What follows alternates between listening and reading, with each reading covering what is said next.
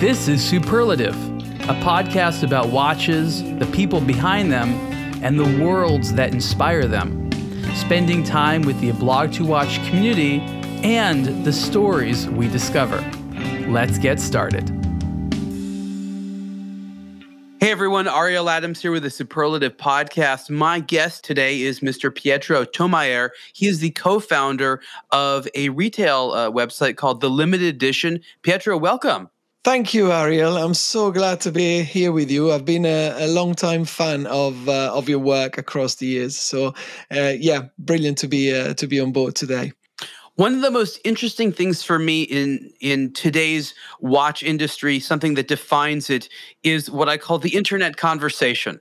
We now have a very robust conversation, uh, which used to be in written form, which is now in both you know video and audio only form of personalities all around the world um, including collectors and watchmakers and retailers. And we have this conversation to audiences on the internet. W- would you not agree that this is something which is a defining factor of the watch industry right now Absolutely, and I think it's changed the landscape in a in a big way.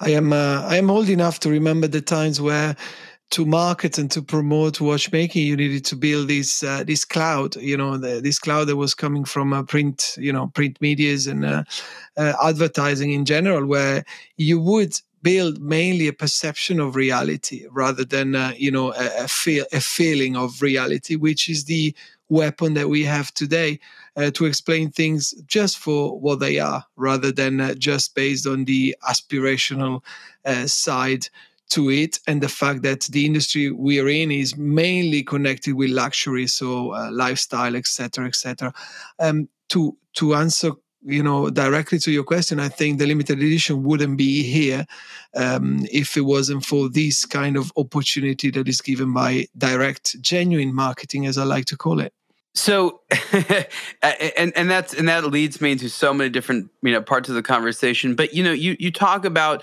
coming from a background of doing a lot of things. Another thing which I think defines a lot of the people in the space that have success is their ability to adapt and to uh, change with the time, still essentially promoting the same passion that they have, but to adapt. You've, I'm sure, seen so many people who have not been able to adapt, right? Uh, the dinosaurs, if you will. This industry is always full of dinosaurs by definition. I think I recognized in 15 years of corporate career, as I like to call it, you know, starting from Richemont and then specializing more of, uh, on the independent brands. I recognized there were some gaps um, for, you know, uh, from my perspective in how things were proposed to collectors, for collectors to fully enjoy the passion and the hobby of uh, collecting, uh, you know, timepieces. So I, I thought I had a business model in mind, uh, and in 2015 i started and i said okay i'm going to give a place to all of those that are into the alternative underground uh, watchmakers that you can't find on the high street and still seven years down the line you still can't find most of them on the high street. To feel part of a community and to um, uh, build knowledge and education without filters uh, i thought i had a business model in mind but as you say then uh, uh you learn as you as you go along. The, the the important factor for me was to recognize that there was an issue there, to try to fill that gap, and how we've done it, yes, has changed across the years as we as we saw how things were uh, developing. So definitely uh, the big advantage we had um, was also the fact that our industry the watchmaking always takes time you know to adapt to embrace uh, we've always had a, little bit of presumption to to know it better just because we are you know very good at selling very expensive items you know to um, an international audience around the world. And and and often anachronistic items as well because you know ariel don't get me started on this but if we if we want to talk about the functional use of a of a mechanical timepiece today of course we could talk for for ages. So there is a bit of a you know uh, sometimes healthy but sometimes unhealthy arrogance of thinking that we know it better. But in terms of what the marketing has been uh, back in the days when I was in the corporate world, I don't think I have actually learned uh, that much. Uh, it, it, you know, it wasn't that the revelation that you would think it would be when you work in the big groups. So I felt bold and brave enough to then one day do it myself. And uh, we've been very lucky because, of course, being specialized in independent watchmakers now, it is it is that time has come for independent watchmaking to be uh, as predominant as it is at the moment. I hope I've answered your question. sure, you answered a lot of questions. you said that uh, some people may believe that being at one of these big corporate groups teaches you something. What what do you think people believe that you're supposed to learn there that you might not actually learn? No, it's just um, uh, what uh, this is a complex uh, complex theme but uh, i think the days of you know you need a crown to feel successful in your life and you need a product to be able to give you that self satisfaction um, you know i grew up in the 80s in the 90s in italy where those concepts were very very uh, dominant in a way but i think that time is is, is gone has passed um, and i think those days and those convictions were fueled by the fact that uh, again you didn't have direct access to the makers. You didn't have direct access to the crafts that went behind building a watch. Still you know i have nothing against rolex but still rolex is a is a watch where you can't see the movement. You can't appreciate what you're actually passionate about you know for for those like me that are passionate about watchmaking. I always say don't trust a, a watch uh, um, uh, of which you can't see the mechanical heart and the movement. So my point is only about the fact that direct uh, access to information has brought people to more to a better understanding of what's the real nature of, of watchmaking. So the fact that a watch makes you feel that you're wearing a crown has become less determinant compared to what it was when I started in this trade in uh, in 2001. That's interesting. I hear you. I hear you. What What did you do at Richemont? Forgive me, I don't know what your what your role there was. I know you were there for some years, but what did you do there? Oh, I was the most irrelevant of uh, all the uh, the people that have joined and, and, stayed at Richemont for a long time. But I I learned a lot. Uh, I I came in in Milan when uh, Richemont basically acquired two brands. One was, was Panerai, one was uh, Montegrappa, and I was assigned to the wrong project of the two. I was assigned to Montegrappa, so the writing instruments brand. But I was, visited. I visited during the brief time that Richemont owned them. Oh yeah, good man, good man. We, I was we, there. Yeah.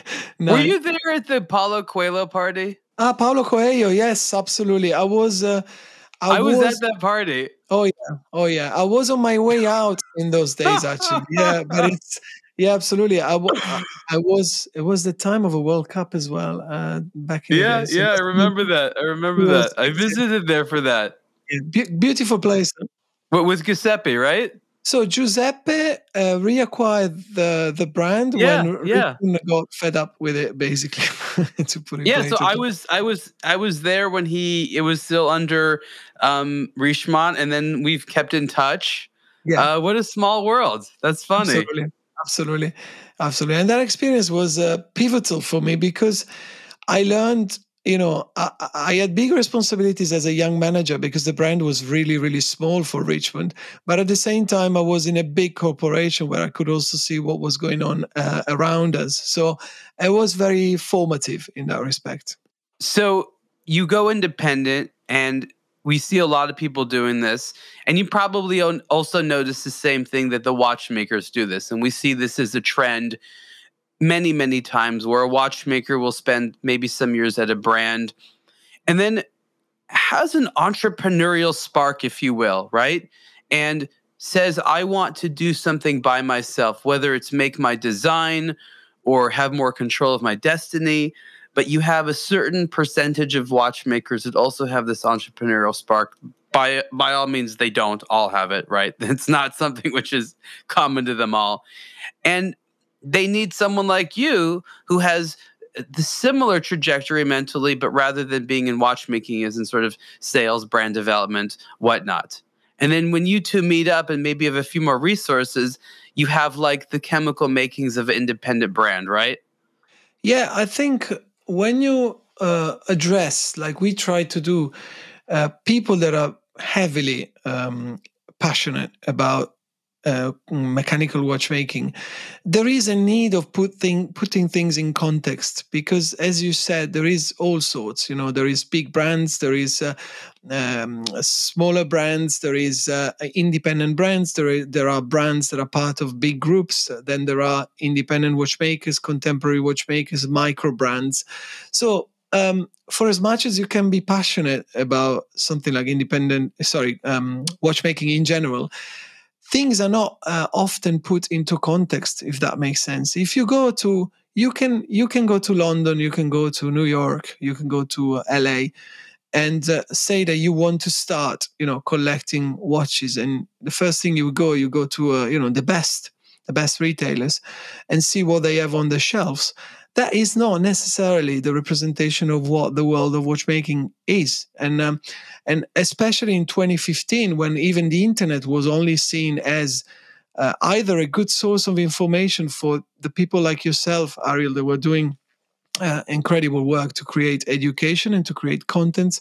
Uh, you know, I could mention uh, other blogs that we, we we really appreciate, such as Monochrome, for example. You know, people like you, like Frank, they've been uh, just creating education, and that was a good way to learn about watchmaking. But if you didn't know, um, or you weren't necessarily informed uh, about those sources of, of information, uh, in order to acquire acquire and understand uh, watchmaking on the internet, you would only find discounting basically. So that's what the internet was still seeing in 2014 uh, in terms of um, our hobby.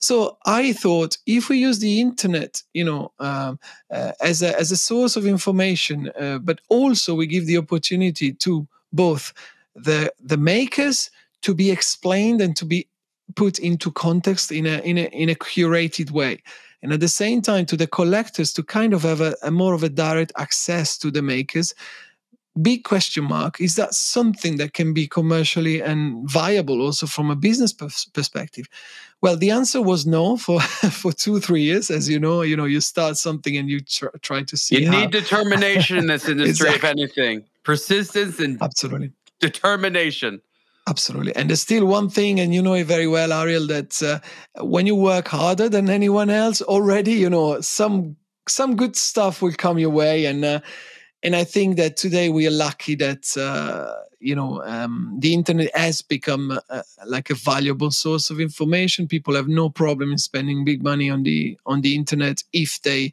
if they trust obviously who they're dealing with and at the same time, uh, the independent watchmaking has finally reached the status that I kind of thought uh, it would have reached. Because, in my view, the essence of our passion for watchmaking is in the artisanal part of it.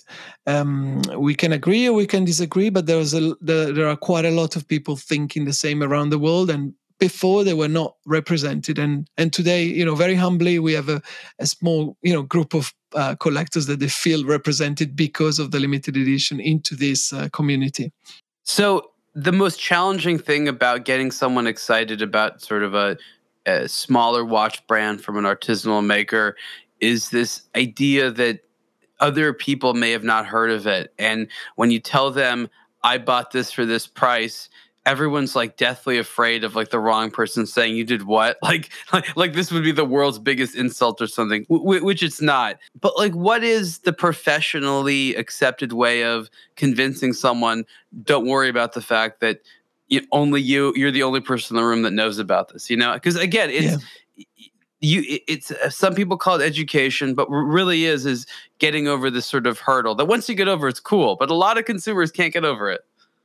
Yeah i mean there is a there are two aspects. Uh, one is that the most successful brands out there they've done a great job in uh, frustrating and in making so many people unhappy. So people are naturally open to hear more and to learn more because when you are told that your dream watch uh, you know that you can't have uh, a dream watch that maybe your granddad used to have or your dad used to have or you you've seen in a store in the center of Milan when you were 20 years old and you said when I when I when I'm successful I want to buy that watch. And you finally you finally are successful. You go and try to get that watch and you are told that uh, uh, first if you can step into the store you're asked which other watches have you bought before um, and then uh, you're asked uh, you know uh, what is your credit history and then you are told that maybe you have to wait for three four five six seven years.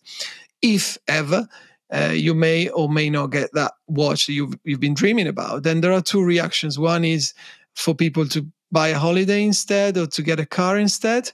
And there are others that are really passionate and they go and, and say okay i'm gonna dig. I'm gonna try to expand my knowledge. I'm gonna try to find out if there is anything that can give me a portion of that of that satisfaction that i was looking for say for the last okay, 20, so 20 years. fair yeah. fair point on your website on the limited edition there are a vast number of watches that if somebody wants you'll you'll help them get it.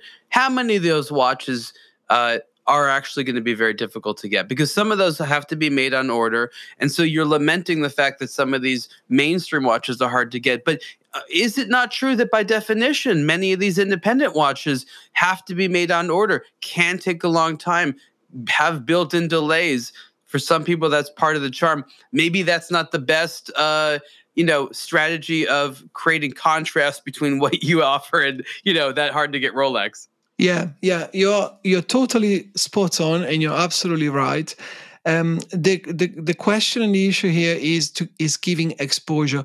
The reason why from from four brands we're now representing over sixty brands, and I'm still uh, completing our portfolio with whatever I believe I find interesting should be on the platform, is because you want to expose people as opposed to channel people to the same thing.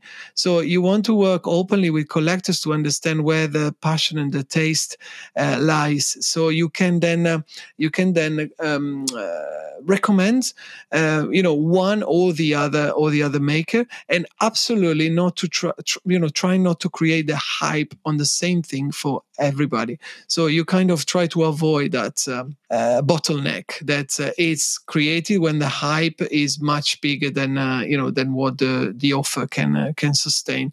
So you're absolutely right. Uh, there is a paradox in in artisanal watchmaking because by definition, as you say, it will be scarce, it will be limited, it will be difficult for everybody to uh, to to to get, if you like. But the thing that I contest is the fact that is the obsession with one brand or the other one, and uh, I want to be that guy saying, you know, listen, you don't have to uh, to lose your sleep over this brand because maybe look at what these other guys do or this contemporary watchmaker does, you know, that nobody is even considering. But look, he's he's you know one example, I don't know what um, John McGonigle with his brand uh, Elan in Ireland, you know, um, restoring this uh, incredible uh, historical value movement with a full calendar chronograph. You know, nobody nobody knew about about him, and when we exposed him, you know, I had a few customers that were honestly, uh, Patek collectors typic, typically, Lange & Söhne collectors typically, and they're still thanking me uh, for exposing them to, uh, to, to the work of uh, of John McGonigle. So. Uh, I, of course, my policy is not then to push John McGonigle uh, and to to make it to create hype around John McGonigle, but it's to find a viable solution for somebody that's maybe is looking for an annual calendar or, a, or you know or, or, or, a chronograph with a, with an open back with spectacular features um, to to consider other things. So that's that's the idea. But yeah, you're quite right, Ariel. Sometimes I found myself into having to slow down the hype uh, on a few like a few success, very big successes that we had. For example, I, I want to mention the the Joker for instance. But we launched also a limited edition with a brand called Ophion recently that w- was sold so quickly that I was appalled. Um, but yeah, sometimes it also needs to be slowed down on the side of the independent watch uh, watchmakers. I want to change tack for a second here and and talk about things that make watch stores online separate from one another. Um, we have entered the era where we know that most of the watch buying activity around the world is probably going to be internet dominated. And watch stores online cannot be simply cookie cutter um, versions of one another with a different, you know, store logo and slightly different products in there. Sure. Stores online, just like retail stores are going to have to have their own personality. And, and part of that is curation, what they sell. And you have a couple of things sort of going for you here. One, of course, is the types of brands you carry, but also, which I, I find interesting and you don't see very often, is this sort of um, overall way you curate. You go to the website and you see here, I, I thought this is interesting rare watches, limited editions of over 100 pieces, some of under 100 pieces, and then absolutely unique, you know, one of a kind watches you know, given that you curate that way, do you find that that particular way of funneling has been effective in finding some new customers or selling watches that may have not otherwise been discovered? Yes. So obviously, this was intended to be a business for us, besides the passion that I have and we have in terms of the group of shareholders. okay, by the way. Absolutely. A group of shareholders that uh, I've had the luck to have behind me, uh, who are all friends, uh, equally passionate about watchmaking, and they've given me uh, infinite time to develop things the way we thought uh, would have been appropriate. And I'm very grateful for that. But the first lesson I learned, and I think that was a good one, is compared to w- whatever else others are doing what you know how can i do things in a slightly different way what can i put that is not there yet uh, which is by the way in the nature of all the independent watchmakers that we we love you know they become what they become often because of how different they can be compared to anyone else on the market. So if I could translate that key into also what we were doing commercially, uh, the question mark was would, would that be preferable rather than trying to be a generalistic website that would sell, you know, a Rolex on the side and a Patek and then a Lange and then, uh, you know, if we're lucky, we start selling two or three independents, which was a model that was already explored in a big way and where the big money also of the venture capitalists went as we famously know over the last uh, 10 years. So we always decided to stay small to keep that uh, freedom to make decisions based on curation like you just said. And uh, that curation you just described we are going to change now and uh, we're going to introduce next month um, a categorization based on independent brands uh, contemporary watchmakers and uh, micro brands because it's something that it's in our in our um, in our how, how can I say uh, uh, in our conversation at the moment we do a lot of uh, broadcasts on Instagram where we discuss the things related to watchmaking and we we see that people understand that um, very very much uh, at the moment. Uh, so yeah the way of curating is a way of representing our our business for what we try to be in a very specific way. The, uh, the, fact that I put my face on it from the beginning was exactly for the for the simple idea that you know you know everyone can start a website and put a, brand, a bunch of brands on the website regardless of if the brands are famous or less famous but what people can't copy eventually or can't reproduce is your language and your your, your appearance and uh, and the um, the narrative. That's the word i was looking for before the narrative that you put out there. So we we always decided to go s- uh, slightly laterally to what we see on the market. And that's why we are also infinite infinitely smaller than the the, the famous you know um, uh, uh, retailers that you you were mentioning mentioning before. But we don't we don't mind that. Like you know like bernhard lederer doesn't mind to be infinitely smaller than uh, you know uh, some other incredible watch brands out there. Now do you have exclusive exclusive agency for some of these brands, uh, or is it all over the place? Because I imagine as you scale, being able to have some type of control over the growth and its success is important. And again, I, I may maybe I'll say that as a friendly warning. I have seen many others who find a successful niche only to find that because of greed and unfairness, that's taken away from them by the very people they have helped.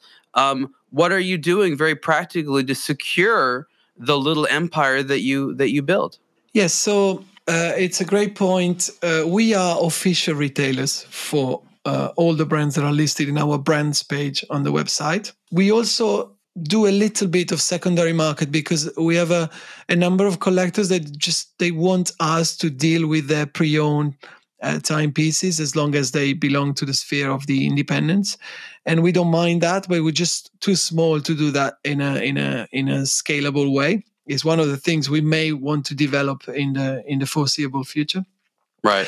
And yes, in terms of uh, what you just mentioned, is so interesting, Ariel, because uh, so when, when I started this, I was dreaming about, you know, officially retailing MB&F, De Bethune, uh, Moser, uh, you know, Urwerk, uh, the, the, the, the, independents that were already quite um, established back in uh, 2014. You know, when I was working for Girard-Perregaux, I remember we were working on the movement for the HM2 uh, for Max at the time, and I was kind of, you know, in 2008, I think that was, I was kind of wondering, what is this guy doing? It's it's amazing, you know, that he's decided right, to come yeah, out with, yeah. with such a such a yeah brave brave uh, plan. People forget that the all the first ones used GP at the base movement. Yeah, yeah, exactly, exactly. So Max is a friend, and uh, you know, I talked about him uh, sorry, I talked to him about uh, the limited edition from the beginning, but you know, arguably, uh, MB&F, Urwerk, they they didn't need us uh, because they, they already established themselves as the solid fundament of this this second wave of independent watchmaking, as I call it. The first wave for me was the beginning of the AHCI in the 80s when, uh, you know, Svend Andersen, Bernhard Lederer, uh, you know, George Daniels, um, Vincent Calabrese, uh, really, really put the basis for for what is happening now. But anyway, sorry, I'm I'm getting very long on on, on in answering this, but. Uh, so arguably, even if Moser, we were we were briefly official retailers for Moser, and uh, uh, and uh, and then we lost the brand because arguably they didn't get established because of the support or the help that we brought into the picture. So yeah, the risk was there and we suffered uh, because of that risk. But for all the other brands where we we grafted and we put the hard work in when they were not known at all uh, or where you know we would be you know together with yourself and maybe a few a few others the only ones to even talk about it. And then we brought some commercial success on the table for them. Then uh, relationships cement and then uh, you know that you can count on each other. Now uh, things can always happen and can always change. And I don't sign contracts um, nearly uh, ever because I think contracts, uh, I don't believe necessarily in contracts to keep relationships uh, alive, but I believe in, in give and take. So we, when we show that we put the hard work and we really support, even when we're not making any money out of it, then it gives you some leverage for then in the future being able to rely on brands. And I can give you a few examples, you know, brands like Kudoke, uh, brands like Czapek, brands like, uh, and I'm calling them brands, but let's say watchmakers. Uh, Czapek, Kudoke, I was going to mention Chaykin, uh, I was going to mention Laurent Ferrier. Even when we started with Laurent Ferrier, there was, uh, you know, there were certain issues on the the evaluation on the secondary market and it didn't look like the easy you know the easy go, the easy brand that it is today where we are booking we're booking orders in for 2026. So oh, I remember. I think uh, also ba- being based in the states, I think you know exactly what I what I mean. So yeah, and when you put your face and the brand puts his face, and you go out there and you do lies, uh, you know, and you kind of uh, create this uh, this um, link between what you do and what the brand does, then it's difficult for a brand to say and to explain, oh no, you know, Pietro is a nice guy, but now we're gonna go our way, and because uh, that would upset necessarily some of their audience, if you if you like. So I believe in organic in organic creation of relationships rather than in signing contracts and then uh, and then uh, you know expecting everybody to stick to a contract because I remember when I was a Richemont you know contract yeah contract was a contract but there's there's ways there's always ways you know to get out whenever you want so yeah maybe I'm giving too much away but anyway I'm, I'm, no, free, I mean, I'm free now. honestly, I have very muted emotions as someone who is technically a contract attorney. so I, I understand what you're saying, but no, what you say makes sense, and that is that uh, oftentimes today it's it's it's relationship of convenience, and you work together as long as it's convenient. When it's not, hopefully, it's a maturity to exit gracefully. But all parties pulling their weight is so important in the competitive space of luxury watches that you can't have um, you can't have parties participating that aren't really doing something. And it is not always the case that watch brand and watch retailer are a good fit. And when they're not for a whole variety of reasons, really of a whole variety, it's actually the best thing to separate. Uh, but that's a very different thing than we've been working together great for 15 years. Now you're pulling out what happened. That's different than we tried it for 18 months, didn't work out. Let's let's let's try a, a different relationship. You know what I mean? And I think that's I what you're talking about. I agree. I agree, and uh, you just have to be humble enough to understand that you know you can't be everybody's friend all the time, and uh, um, your your priority and your objectives sometimes may not be aligned to the the, the, the objectives of a of a maker uh, but for I find that for as long as we give more than what we take, which has always been like the philosophy we've we, have we have had, and I think you know uh, it must be quite similar for a blog to watch as well. Ariel, you've been a master of giving out, you know, before uh, uh eventually you know uh, making um, your business something that was finally commercially viable. Because I remember you um, at the beginning. So marketing and and relationships today are very much about giving uh, before then, you know, uh, hopefully uh, getting something in return. In return, but when you're the first giving out, then normally in our world, which is a very small world, things are um, uh, recognized and uh, and there is a certain respect to that. Or at least eight years down the line, I I can only talk about ninety five percent of positive uh, positive experiences um, so far. Well, I will say this: when I first started out, I I did off actually your work, which was to help people learn about some of these independent brands, and I helped sell an awful lot of them. I was not compensated for any of that, so I helped a lot of people make fortunes, and they loved me for it. For years, I I, I never knew I was so popular with them, and then I realized, like, uh, you know. I was giving them just free money. All they had to do was give me a watch for a few minutes to take pictures of. And you know, as I grew, I had to I had to dedicate less and less time to them just just naturally.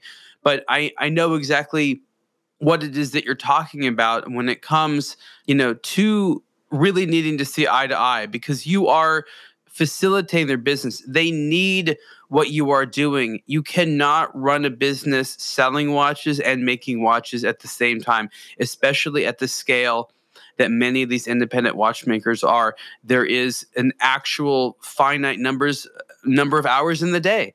And and in the the most difficult calculus they should be making is do I dedicate time to making new watches or dedicate time to fulfilling orders? Once they start throwing in customer service, sales, r- distribution, logistics, they're done. They're already done.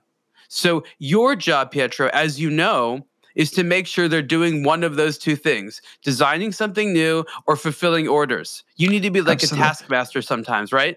I think you're right. We are a bit of a, cons- you know, a marketing slash sales consultant, you know, for watchmakers that ultimately they have so many orders that if they don't make watches every single day, uh, they may be in trouble in the, in the, in the future. Um, it's absolutely right, and also I wouldn't underestimate the, the idea of the very abstract idea of putting things in perspective is actually our core business, putting things in perspective. When I was working for Girard-Perregaux, when I was working for Montegrappa, when I was working for Graham Watches later on, all I had in mind was the brand I was working for. And my vision of the world of watchmaking was fairly limited to that, I have to admit, because that was enough of a job for me to fill the whole of the day and the night. So for collectors to have somebody that can actually take a step out, you know, and actually, yeah, still appreciating every single maker, uh, it can give you an access that also put things in perspective. And I had a conversation today with a collector this morning before I, I got in touch with you, uh, Ariel, and uh, um, I loved it because the client was was really asking me, you know, there is this subscription going on. It's a lot of money. I, I know I'm gonna get one or two watches in the next few months, but do you think this would be, uh, you know, the, the the right fit for me, or shall I shall I shall I wait for something else something else to come out soon? And I would give that vision and that uh, insider information of the things that I know are gonna happen, and then I would honestly say because we have so many brands uh, and, and, names that we actually represent. I don't need to sell one more Laurent Ferrier because I have the stock on the shelves. I don't need to sell one more Chaykin because I have them in the safe. I can. Uh, we are in the position where we can sit and talk and just say, you know, you know, let's wait six months. You know, why don't you consider next year? Because I know that these other watchmakers going to come out with something absolutely great. Um, and again, because we're now under pressure from our shareholders. Uh, in terms of uh, growing big, um, we, we we we can just do that, and and people appreciate that, uh, as opposed to, of course, if I was running a boutique in the center of London and I had a huge stock behind my back, you know, uh, arguably, uh, you know, I, will have to kind of uh, channel, you know, the the, um, the, the the demand onto onto the items that I, I need to to sell. Same way as you, Ariel, have, have pushed the independence at the beginning, you have gained a freedom and, and the respect on, on your independence of mind. Uh, that you you were talking, you were pushing uh, things that you you were not necessarily making money on. So that gives you a that gives you a very very valuable asset, I I believe, for what we do.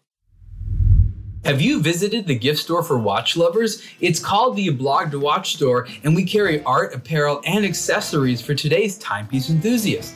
Buy your wristwatches elsewhere and celebrate the watch collecting hobby with high quality original products at the Blog to Watch store. Right now, the Blog to Watch store features a line of t shirts inspired by iconic timepieces and designed by the collecting experts at the Blog to Watch. Made from 100% premium cotton, our soft fitted t shirts are stylish, fun, and models like our iconic diver dial even have a glow in the dark face. The Blog to Watch store carries bespoke yet affordable products, which the Blog to Watch editorial team wanted for themselves as the first customers. Visit the website to see what is available right now, and we ship internationally with new products coming all the time. Check it out by logging on to store.ablogtowatch.com. That's store.ablogtowatch.com.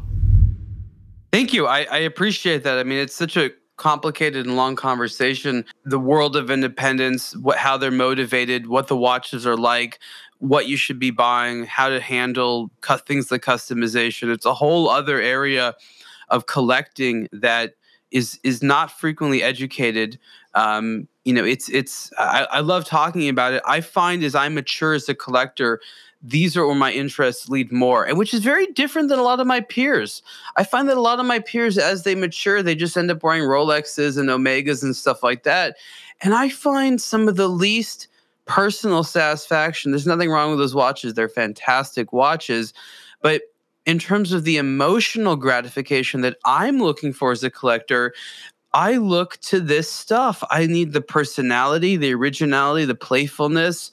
Um, you know this is this is a lot more closely related to artwork uh, because they are trying to be expressive as opposed to sort of regurgitative of a theme that has already been in, in, in existence. And and i find myself drawn to it. Um, you know I, I, guess i guess another question for you is is when it comes to price um, you know is there a sweet spot you recommend for people? Because you have products you represent that are just a few thousand to hundreds of thousands of uh, you know where are some of the sweet spots that you like when it comes to sort of quality and, and, and, and price and things like that? Yeah so wow that's a, that's a great question. So we have spent quite a few years because of our um, philosophy to uh, to strongly promote affordable independent mechanical watchmaking. Uh, so uh, with the idea that there is an independent watch, mechanical watch out there for any any pocket, and this we've been successful in, in that, and uh, we have discovered that um, you know it is possible to to to to collect um, uh, reputable and valuable uh, watchmaking starting from as low as you know 600 600 dollars if you if you like or even yeah 500 dollars with this uh, i would say. Then up to as you say 2 3 million you know there's uh, there's no limits. For me when you start uh, talking about in-house and not in-house uh, movement manufacturing, case manufacturing, dial manufacturing, you know Ariel better than me that there are no miracles. So if you're looking for a fully handmade product, you know the the price tag goes up very very quickly. But I have to say that for the first time in a long time, um, there are some incredible things at the price point uh, under ten thousand uh, dollars or Swiss francs, uh, if you like, and we've seen it with a, a brand you know, an, a watchmaker called Kudoke, for example, win. Uh, they won the uh, the Aiguille d'Or at the Grand Prix de l'Horlogerie. I think it was 2019 for offering incredible value uh, in-house artisanal manufacturing for less than 10,000 uh, 10, uh, Swiss francs. So I think that is one of the uh, the very very happy uh, price uh, price points at the moment. Uh, besides that, the second one that comes to mind is the 20 to 30,000 where you would buy uh, you know you could either buy something not necessarily very exciting from some of the big brands um, if I if I'm allowed to say that. Whereas you can you can get something really amazing, you know, on uh, on some of the independent watchmakers. One example is the collaboration between Schwarz Etienne and Kari Voutilainen, for example, on the Roma Synergy limited edition, which is one of the many collaborations that Kari Voutilainen has had in the last few years, but that one is the most personal, I like to say, because it's actually signed by Kari Voutilainen um, on the movement itself, and the and the decoration of the movement and the dial is something really to to behold. And the price was when it came out was twenty thousand uh, pounds, which is uh, which is uh, yeah, which was uh, really successful. So these are the two price spots. I, I, I, want to I want to add another one. There is um, there is also the on the 500 600 uh, dollars pounds there is a maker we don't even represent him uh, you know it's called a studio underdog. He's a young guy from the uk um, he's uh, uh, he's making uh, basically he's sourcing some uh, amazing mechanical movements from China, uh, so giving exposure to uh, to quality Chinese me- um, movement making, and selling it uh, under the name of Studio Underdog uh, internationally for 400 pounds. And every time it comes out with a with a batch of production, they they go they go uh, in in in a matter of minutes, and um, and and and that is to show that yeah uh, once again there is something exciting to be found at any price range literally uh, these days. Then it depends on how much one is into you know the making of every part or a part of the part or uh, the in-house finishing for example that we know is, uh, is, is is the name of the game these days in independent watchmaking because then right. the, the the word like you say the word art comes into the picture and like you i believe that some of these watchmakers are the contemporary uh, artists of this time and i think in 100 200 300 years people will look back at what's happening now uh, and this incredible renaissance of the art of uh, of watchmaking. To someone that doesn't know watches and isn't familiar with the terminology that we know so well, how do you describe the watches that you you carry and represent? Because again, to someone on the outside, you have to classify, and we know terms like independent watches don't really mean too much unless it's, it's highly contextually related. How would you define to just you know uh, your grandmother, for example, the, the types of brands, you know, what what puts them all in the same category? Yes. So my grandmother, bless her, I would tell her, you know, uh, beautiful mechanical machines made in, an, in, a, in, a, in a lovely and incredible way. Uh, to uh, people that are listening to this, um, I would talk about mechanical art uh, mechanical art is the word uh, for me. I am. Uh, I was absolutely flabbergasted that you know um, the art of watchmaking has has been recognized finally in the UNESCO patrimony only in 2020 after you know uh, people like uh, us know very well that at least at least for 300 years we can talk about um, watchmaking as a form of art without a shadow of doubt. If you think uh, uh about the work the work of the masters you know in uh, in London first and then in uh, in Germany Holland and then obviously France Switzerland states um, and and so on and so forth. But yeah as it happens only in 2020, um, the art of watchmaking has been recognized as the uh, World Heritage, uh, uh, yeah, World Patrimony. It's hard UNESCO. to define, though, right? It's such a hard thing to do. I think if you, if you, I mean, if you check out the actually the literal definition of art, um, uh, you know, as an expression of uh, of uh, uh, you know of the human ability uh, to uh, to create. It, it, it no, I meant I meant the types of watches you sell. That's what I'm saying. It's hard to come up with a oh to define uh, them of course yeah of course, of no course. because again as i always think mainstream i notice something interesting right now. The young people right now that know about watchmaking uh, exceeds the number of people over the last 10 years but these people are still too young to do anything with that awareness. I believe that in 5 10 especially 15 years there's going to be this very strange surge in luxury watch buying and no one's going to understand it but it's related to the fact that this whole generation grew up now with like luxury watches on social media like just like in their face like crazy yeah.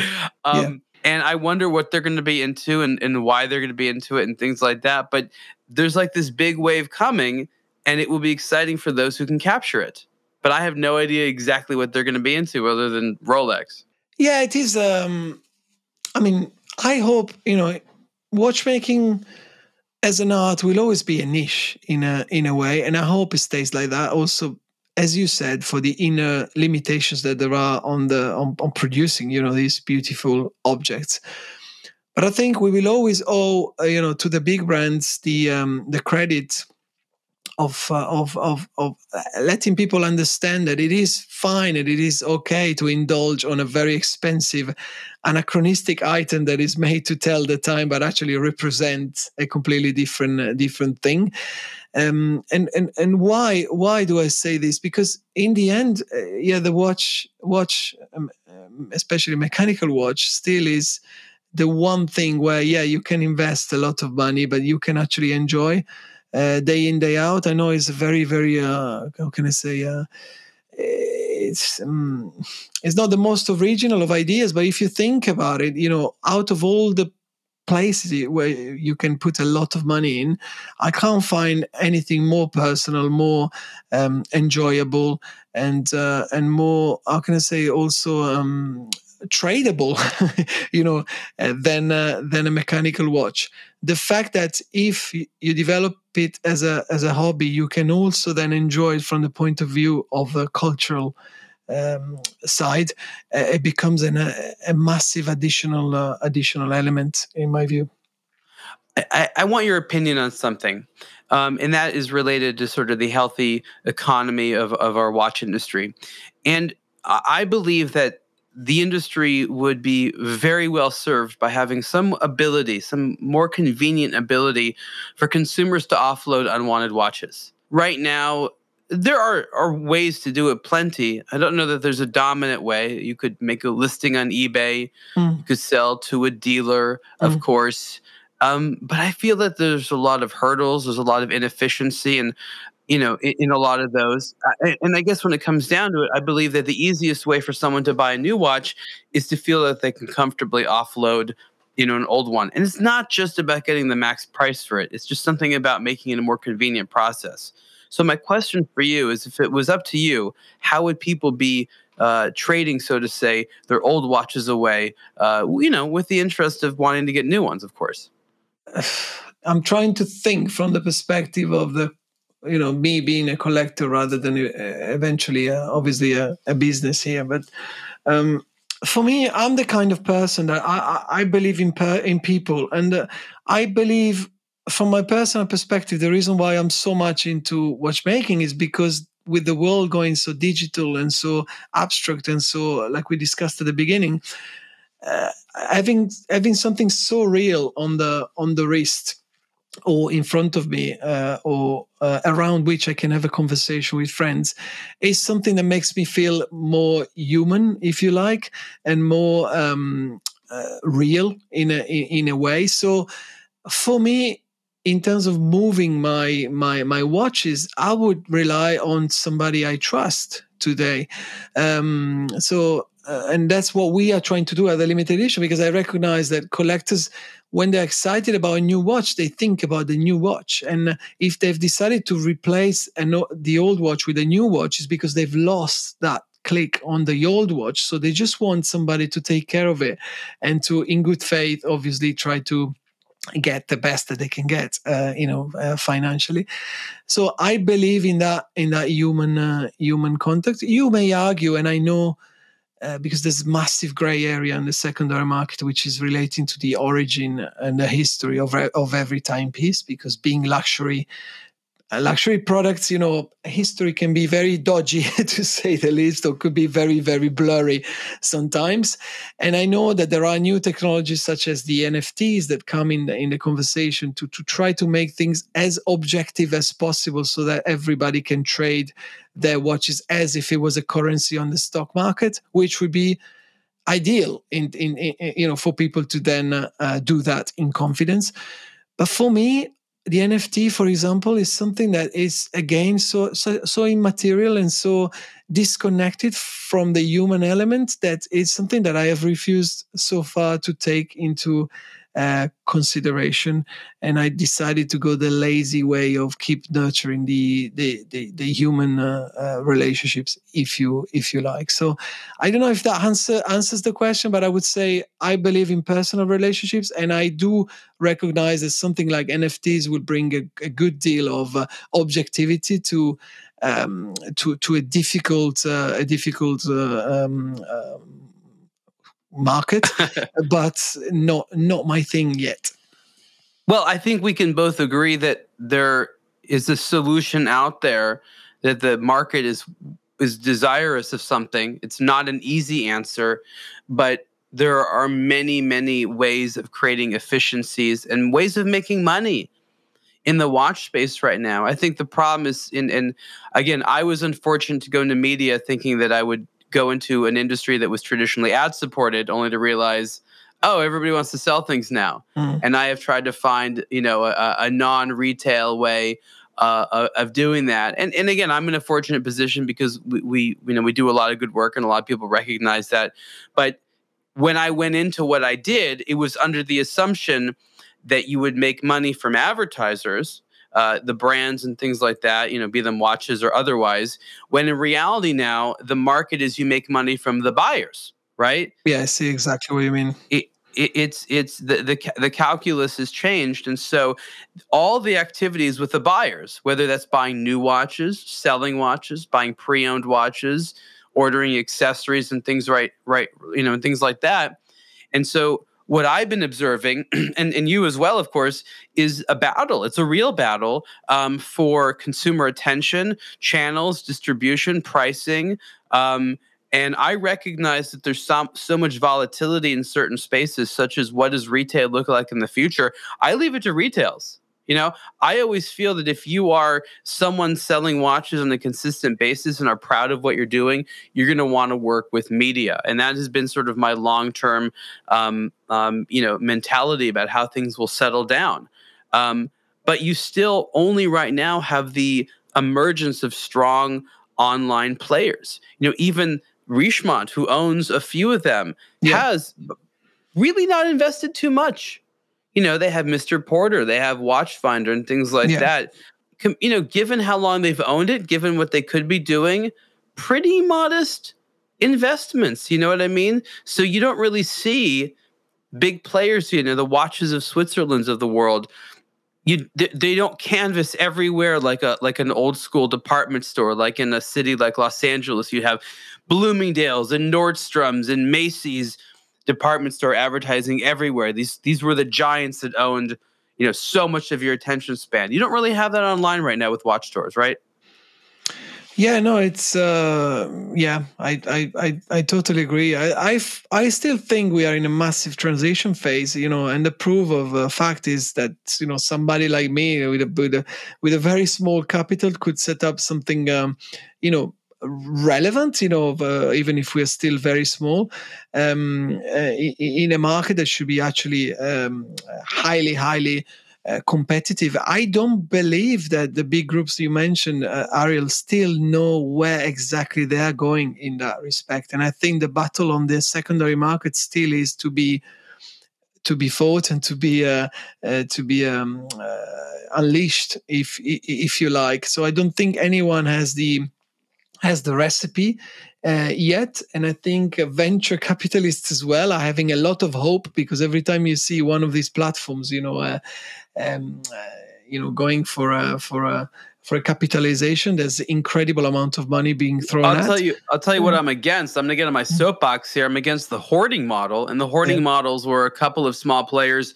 acquire huge inventories of pre-owned and then sit on it waiting for those models to be hot and selling them for a high price like a asset that you sit on and I can understand that strategy, but it's not that effective to do consistently. And what you end up doing is just preventing a lot of watches that would be on people's wrists out of the the the, the mainstream. And I think that watches should be in the possession of someone wanting to actually wear it a maximum amount of time. And you can assume that watches can have I don't know. Your average luxury watch can have what, up to five, maybe six, maybe sometimes seven or more owners. Yeah, I don't. Uh, I don't know if you want to open that big, big, um, big topic. Um, uh, you know, price manipulation in in in. in you know the name tells everything you know uh, it, it is a practice yeah, nobody wants nobody wants to be manipulated we can literally just end it there Nobody wants to be manipulated. Exactly, we can move exactly. on. In terms of uh, the reputation that you want to have on the market, and secondly, also the business practices, because you know I know a few markets where price manipulation is actually forbidden. So it's you know uh, I don't want to get uh, where where are those markets? No, I mean, uh, I mean, in, in general, through the if you've I've studied economics in uh, in uh, back in the days at university, and uh, you know, uh, when you when you talk about cartels and you talk about price manipulation in general, it is something that has is is edgy uh, from a business pers- perspective, and yeah, and and it's not either recommended or sometimes permitted in certain circumstances. But I don't want to go too specific about that. But let's say that when in our so in our little world we have built our business totally based on the reputation and uh, uh, and reliability that we can offer to the bunch of collectors that have blessed them decided to uh, um, to to to um, you know to to work with us. And so any sort of tactical strategy uh, that goes uh, out of the, uh, the, the, the decent mutual um, trust is something that I would never ever venture in. Uh, we could have, you know, I give you an example. We could have done it easily with the Joker, you know, by Chaykin when, uh, you know, I I'm sure you you remember the Joker was retail initially at seven thousand dollars, and um, very quickly everyone saw that it was going to become a big big thing. And I we heard were, about that. I have one yeah. of them. Oh yeah, yeah, nice one, nice one. We were the only retailers for a number of uh, of years uh, here in Europe and we could have put everything in the safe we could have kept it for a long time and then you know everyone knows how you can play those games. But um, the, the stakes of losing losing your reputation and, and and upsetting the same people that actually you have made your mission to to to to make happy uh, was uh, was a very very big deterrent for you know look we, i'm just going to say what you're talking about is the rampant issue of greed in this industry when you sell something for more than you need to, you're being greedy. Okay, if you bought something, for example, for five thousand dollars, or it costs you that to manufacture it, and you want to sell it for eight thousand dollars or ten thousand dollars or whatever, okay, you know what? That's understandable. You want to make a, a profit off of yeah. your hard work or or something like that. But if if you if you're if your price into that is five thousand, then you just think you deserve fifty thousand dollars for it. You're just greedy. Yeah. Yeah. No one deserves that margin of profit. I mean, I think in society and capitalism, a conversation we don't talk about, and I think it's very important in this space because it's it's it's what allows people to feel comfort, comfortable in pricing. Absolutely. Is margin integrity. What's a margin that we feel is ethical? I think you know a certain percentage. I like. I think thirty percent is like a golden number, mm. but a thousand percent, hell no. I uh, you know. Uh, and and you don't want to come across necessarily as the good guy because it sounds good, you know, in the in the marketing wild jungle. But it's also also from the business perspective, it is fully justified because people relate and trust you because you bring value to them. So if the, the, the, the, mission of your business is to create value for collectors, as I have mul- I have I have declared multiple times, um, then that is what collectors would define as value. The fact that they know that if they deal with you they know that you would have a, a certain uh, ethic related to whatever you're going to you're going to propose. Then are we always right? Uh, the answer is probably no. But uh, for as long as you explain things for as long as you know i have a client for example he wants to sell um, a very very very nice uh, uh, timepiece that everyone knows is impossible to find, and he, he wants he, he, would like obviously to make a, to make a profit on it. So then, when I'm gonna pitch it to the other collector that wants the same watch, I'm gonna explain to him. I'm gonna say, listen, there is a premium on this particular watch. This is the premium because the guy that purchased this, you know, obviously waited for three, four years, whatever, and uh, you know, are you in agreement with that or are you not? And that's when you are open about these sort of conversations, I find that uh, things become uh, become much uh, much easier uh, rather than uh, trying to just take control and secretly then ramp up prices for your own uh, for your own gain in a way.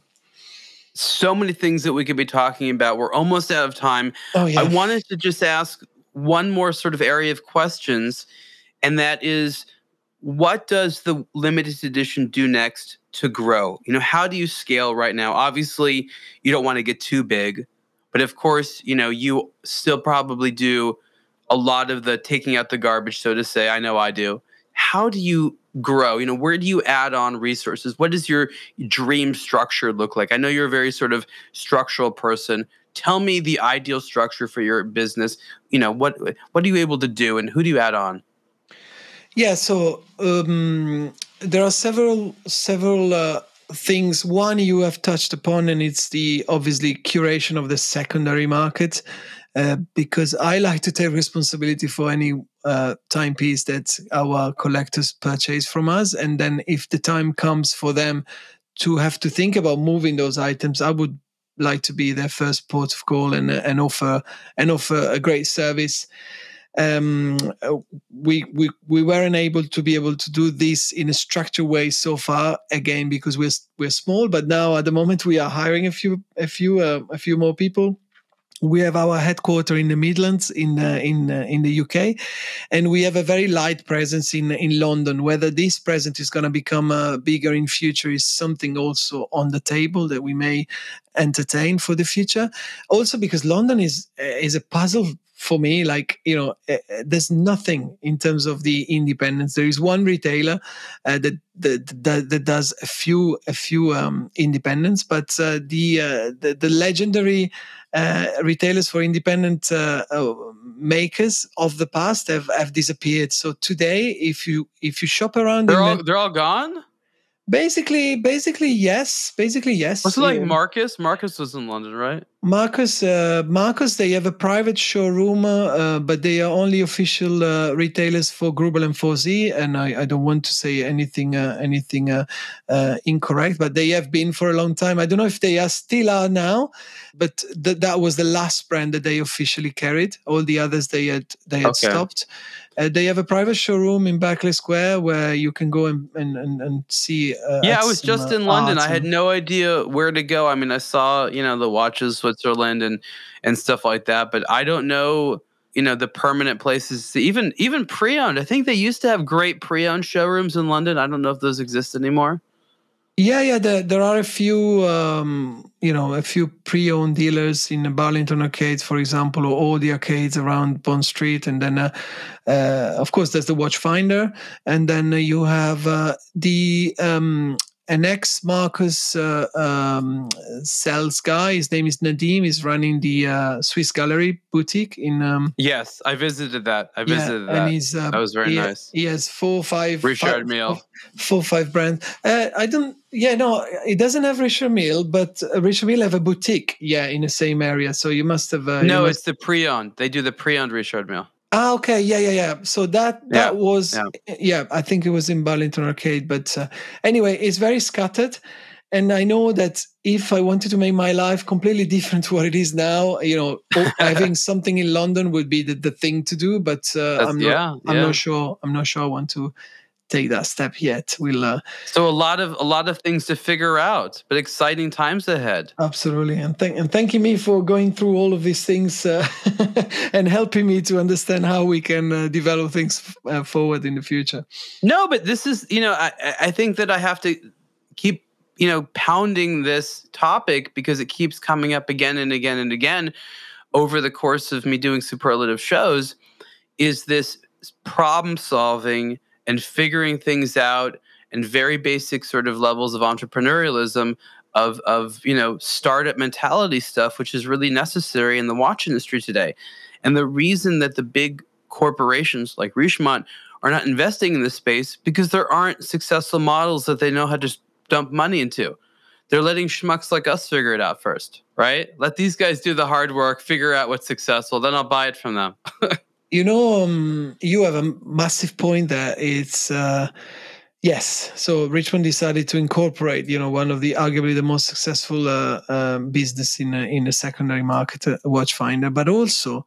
Have you ever thought that neither Richemont or Kering or Swatch ever dared, you know, to open a multi a multi brand boutique in in in London or uh, or in New York under you know with with their own brands. That tells you a lot uh, about how uh, it is a business model that is still still very tricky and difficult to to figure out and it's not because you have a big name that you necessarily have a healthy and successful business actually because i have my answer to that and i believe i believe the answer is that is because it's the other side of the business that is the um, uh, the decider. So the, the the the the link that you build with the, like you said, with the final user, uh, that is is the key. Well, I'm than, gonna I'm just gonna confirm your point there, and maybe just summarize for even you because I think it's also good for you to know where why you're successful, and you're essentially selling yourself. You are a conduit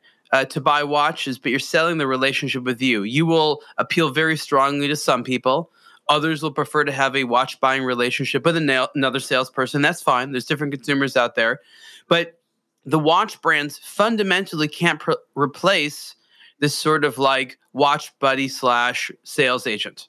That you're not trying to sell one brand gives you the ability to act more like a consultant, that you can funnel the right product if it was just one brand, uh, then it'd be more like the relationship someone has like the sales guy, like a Porsche dealer. Like, you know, it, it's not really their car buddy, right? It's just more like a sales. I think you are you are spot on. I think you are spot on, and that gives you, as an entrepreneur, is the one gift that everyone has is the fact that for as good or as bad that you can be, nobody can be you basically. So then you would you would cater for just one niche, but in that niche you can be you can be yourself especially because i model this business around what i i really am you know i'm a i'm a guy i love music I, have always been into les paul guitars but i've always loved to experiment on all the other guitars that nobody would have a clue about. I love rock music i was into metallica but i've always loved experimenting on all the other bands that no I one metallica else too.